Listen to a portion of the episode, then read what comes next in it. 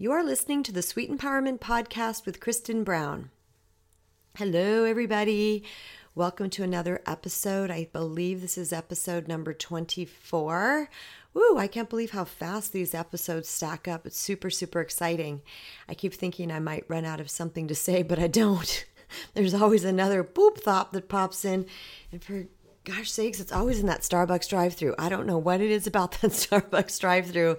I just think it's because I'm alone and I'm just very placid and I'm waiting for my warm chocolatey goodness to come my way. Anyway, today I wanted to talk to you guys about just an interesting thing. The title of this podcast is Why a Career Bachelor Chose Me to Marry. So think about it a career bachelor and a cutie patootie at that. You know, my husband Doug is very handsome man and um, he has no problem attracting women. So, what was it about me that attracted him or made him decide that I was the one that he would actually take that huge plunge with after, you know, almost three decades of being single? So, I'm going to dive a little bit into that today because it has everything to do with what I teach. To back up a little bit, my husband was a bachelor until he was 49 years old. He was engaged twice, he was never married, and his reason, although he had a hard time really coming up with one, was basically it never seemed like the right time. You know, years and years later, while I was with him, I kind of interpret that to mean there was something off that I couldn't quite put my finger on. So Doug and I met when we were both 44. Actually, I think I just turned 45. We're about four months apart.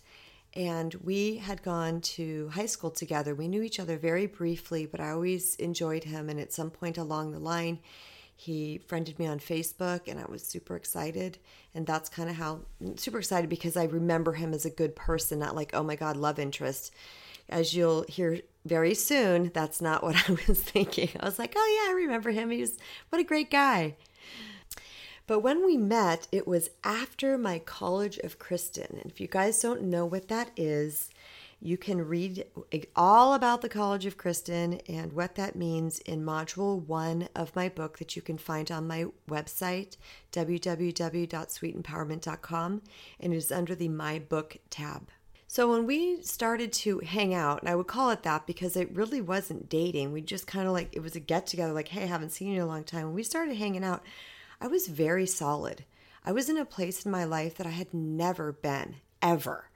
And it was around, you know, my tsunami started in 42. So yeah, it was about 44, 45 when I had just come out of the other side of College of Kristen and I was just feeling amazing. And I don't mean amazing like, oh, I'm all that. It wasn't superficial, fake amazing. It was a deep healing peace that I had. I was just super solid and I knew who I was, who I am. For the first time in my entire life, I finally understood what my value was. And my soul was at peace. My heart was at peace. And I remember at our meetup number two, I want to say, him saying to me, so, what does it take to get a girl like you? I mean, I just remember kind of looking at him like, What? Because we were just having coffee. I was like, uh, What do you mean? And and the funny thing is, is I crack up about this to this day. Is I didn't think he meant that for him. I, I, I did not sense the interest, and you know later I found out he was very self protected. So that's probably the vibe that I was picking up on. But I didn't take that as interest in me. So I asked him what it was that he saw in me that was worth, quote, getting. And he said, I don't know. I see you're confident, you're happy, you're having a great time, you're motivated, and you're making things happen in life. And I thought about that and I was like, wow, that's really cool. That was kind of the first time that I was being reflected back to me in that type of way. And it was really kind of um, awe inspiring, just sort of like, you know those moments when there's really no words to it you're like wow that's that's interesting. So i'm to jump ahead a little bit. It actually took us five years of being together to get married. I think we moved in about mm, year two or something. I can't remember exactly. That was all a blur. Oh no maybe it was maybe like year three. Anyway no i think it was year two. Oh gosh. Anyway it took us about five years to get married And he was really, really, really afraid. He was scared to death. He was so afraid that he couldn't even stay in a conversation about marriage for more than like 60 seconds. And that's no joke. So I kept bringing it up because as a coach, I, an empowerment coach at that, I realized that that was like sheer diversion. That was, um, I need to get away from this conversation as soon as possible because it is touching something inside me that's scaring the crap out of me and I don't want to go there. So the poor guy didn't stand a chance with me because I kept going there and I kept asking more questions and um, trying to figure out what the heck was going on inside of his heart. And the more I went on, the more I realized how incredibly frightened he really was. But it had nothing to do with me and everything to do with his childhood, his relationship experiences, and many, many false beliefs about what marriage is from unhappy married couples, from situations that he observed, and from society. You know, the things that would cite society would say, like ball and chain. Now that wasn't one of his, but I wanted to give you a really quick one, like, oh, you're the old ball and chain. You know, that type of stuff can really sink into someone's psyche who's a little bit uneasy about a situation. So in April of 2017, we got married. It was a beautiful little ceremony with just family. It was on a grassy hill next to a lake in uh, North Scottsdale here. And it was really sweet and small and exactly what both of us wanted. So the question is the whole reason for this episode is why did a career bachelor who was scared to death choose me to finally marry? Reason number one because I didn't need him. Now I'm saying need in air quotes. I wanted him. I enjoyed being with him. I really liked him, but I didn't need him. I had zero voids that needed to be filled. I didn't need him to tell me I was good enough, pretty enough, valuable enough.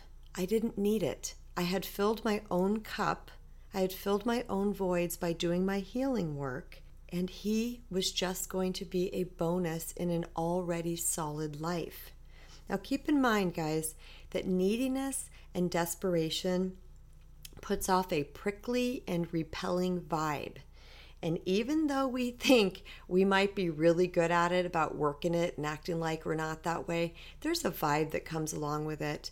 And don't underestimate all of our spidey senses. You know, we have mm, telepathy i'm not sure if that's the right word but we're we're basically all empaths. We feel each other. We're energetic beings and we feel each other. And sometimes there's just that feeling that you're just like mm, i don't know what it is about that person but there's i just don't really like their vibe.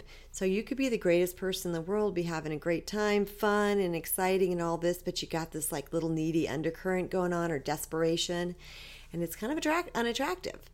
So reason number one is i didn't quote need him Reason number two is because I called him out on his shit. If he acted any way outside the guidelines of what I deemed respectful, he got called out on it.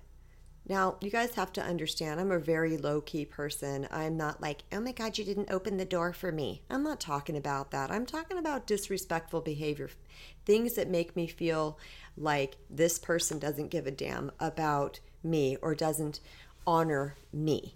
Okay. So I would call them out on it and I would set boundaries and I would hold firm to them until he firmly owned, took responsibility for, and apologized for his behavior.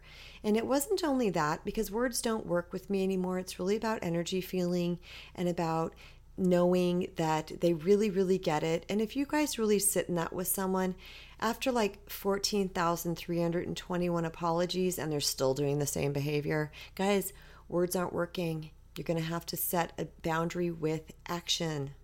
Forward movement was all I was interested in. I have a backstory of being with men that didn't own their shit, didn't take responsibility for their crappy behavior, crappy treatment of me, and I knew that I know that one of the most important things that we can have in a partner is somebody that owns their stuff and is willing not okay with me.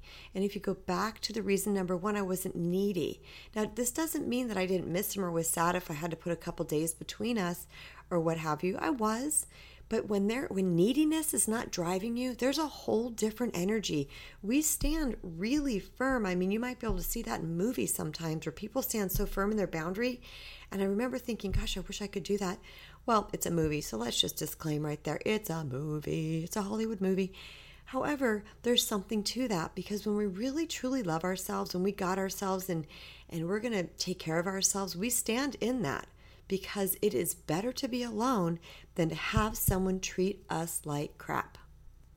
Which leads me to reason number 3, which is I didn't try to impress him.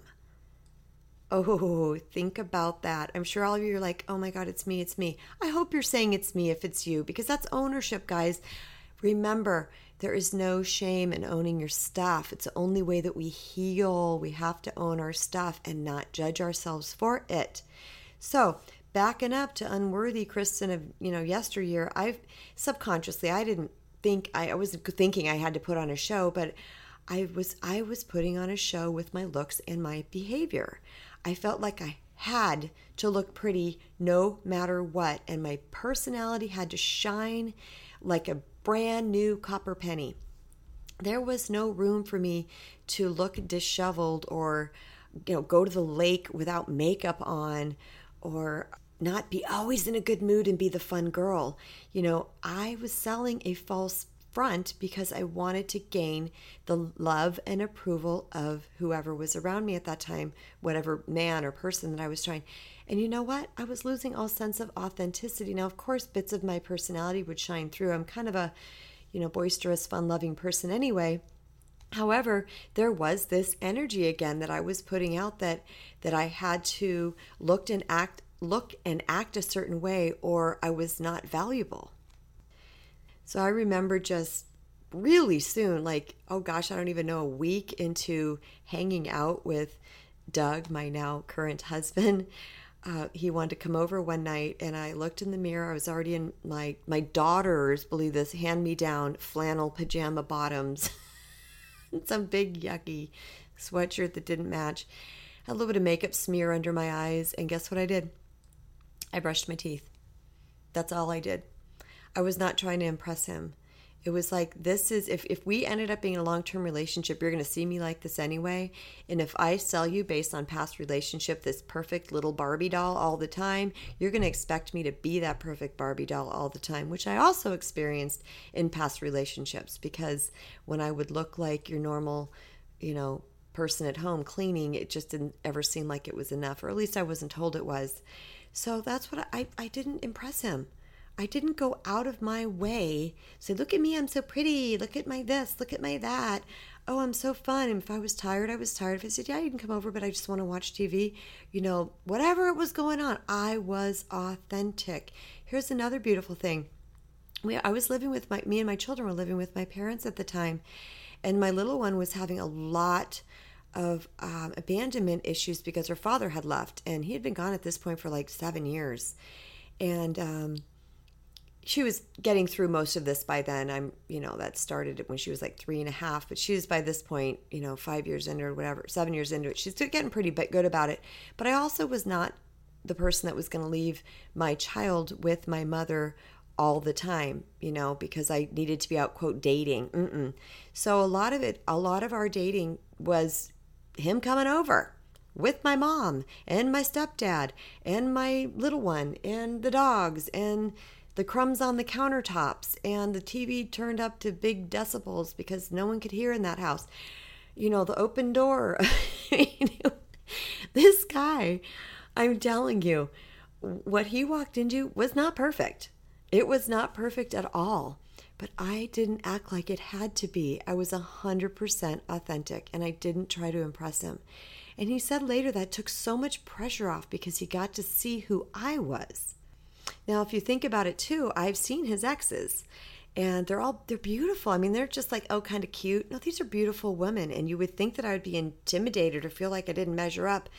And even still, you know, this is years later, so you know, I'm much older than they were at the time that they were dating him. And you'd think that you know I would feel like oh gosh, I'm not as pretty, I'm not as this. No, you know why? Because there's one thing that they could never be ever. And that is me. Me, Kristen Brown. Me. They, they'll never be me. They might have a bigger smile or prettier skin or less wrinkles or whatever they might have. But guess what? They can never be me. I have something that only I will ever have, and that is me, my heart, my personality, my DNA. And not the same, and the same goes for all of you. No one ever will be you. There's no replacement for us. There just can't be from the past and this point forward. Isn't that kind of cool, actually, if you think about it? So, the reason why I'm sharing all of this with you guys is to drive the point home that attracting and maintaining a healthy, long term relationship is not about moving pieces on a chessboard. The advice on the internet today is out freaking rageous. There is not a perfect formula of behavior that is going to get him or her to connect with you. You can't, the, I hear nonsense like, don't call him for three days, uh, ignore him, or flirt with somebody else, or go out with somebody else, or wear something super sexy, or pay for dinner next time. I'm sorry, guys. None of that works, at least not long term. And the purpose for this episode is to help you realize, excuse me, what can land a partner. And I don't want land to sound disrespectful, okay? It's just a word I'm using. What can help land you a partner that cares about you and loves you reciprocally long term? Now, you might get the quick fix from those type of behaviors that I just mentioned that are all over the internet. But here's the situation. You're going to you may get a fast response like, "Oh, that might make them react to you because you're flirting with somebody else." So you might get the attention. Or if you show up at their house and you give them a midnight booty call, you know what? But that doesn't keep a man interested in long term. It doesn't keep really most people interested in long term. That's not what they're looking for that superficiality that is trying to move chess pieces on the board and manipulate strategies in your life so or implement strategies manipulation strategies in your life in order to get the person remember it's short term.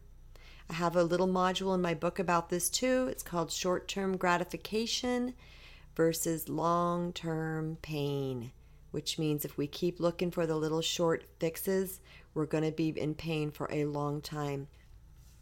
To become irresistibly attractive, it's about healing from the inside out so your words and actions reflect a deep value of self. I want to say that again, and I would love for you to write this down and put it where you can see it every day. I use a white I dry erase marker on my mirror for really important messages. Maybe you want to adopt that to become irresistibly attractive. It's about healing from the inside out so your words and actions reflect a deep value of self. This is not about being thin, tall, short, a perfect eye color, a fabulous boob size, a body shape. Listen, guys, this is no joke, and I am not exaggerating. I have interviewed a lot of men in my day. I have been privy to conversations by men. I have four brothers. Okay, I've listened to a lot of conversations from the outside. I've been around a lot. I've been a hairdresser for 28 years and talked to men. I have researched, and I can tell you something 98% of them, now it's a guess on the number, but it was a really high number because, like, truthfully, I think it was only one or two over all these years that really said something different. 98% of the men said they didn't care about the hair color, eye color, height, boob size, etc. None of that mattered. Also, keep in mind that men are attracted to who they're going to be attracted to, just like you are. You know, you have five girlfriends sitting there, a guy walks by, one might go, Oh my God, that's the hottest guy I've seen. And the other one look at you like, Are you crazy? That guy is not good looking. You know, we all, beauty's in the eye of the beholder. Everybody has different tastes. Remember, going back to nobody else can be you, nobody else can be them either. We all think differently.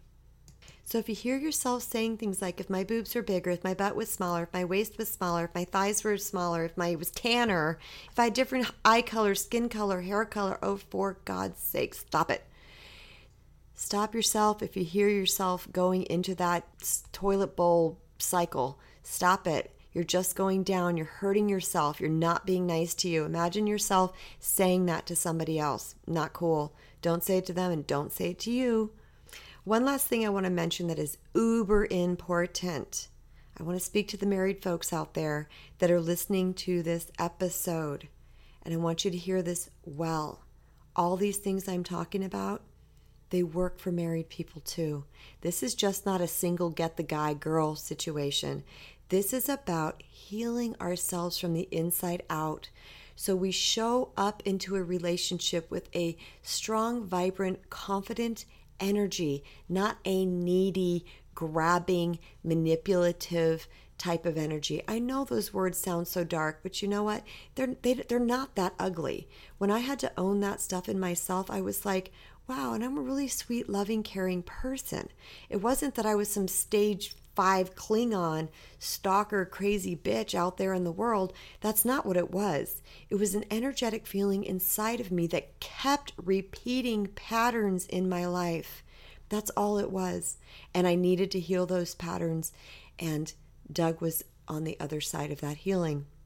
And for the first time, I do feel that I have a loving, reciprocally loving, committed relationship where we both equally value each other's experience. That's what we're aiming for. So, single or married, this episode is for you. I might guess that you guys are going to have some questions after this one. This is probably the longest one I've done so far. And please feel free to message me at Kristen, K R I S T E N, at sweetempowerment.com. I'm way open to questions. I absolutely love interacting with you guys. This is my passion and my joy. You're not bothering me. Send me a little note ask me a little question, and I will email you back or I will address it on another episode. How about that? If you've gained value from this episode, I would surely appreciate it if you would share it to your loved ones. And please jump over to iTunes and give me a five star rating and review. You really help me out with that, guys. It helps move me up in the visuality of my podcast and get more listeners. And I love, love, love our community. And I just want to pull everybody in like a big, big family bear hug and bring more empowerment seekers to us. So that would be really awesome if you guys would do that for me. Until next time, remember you matter.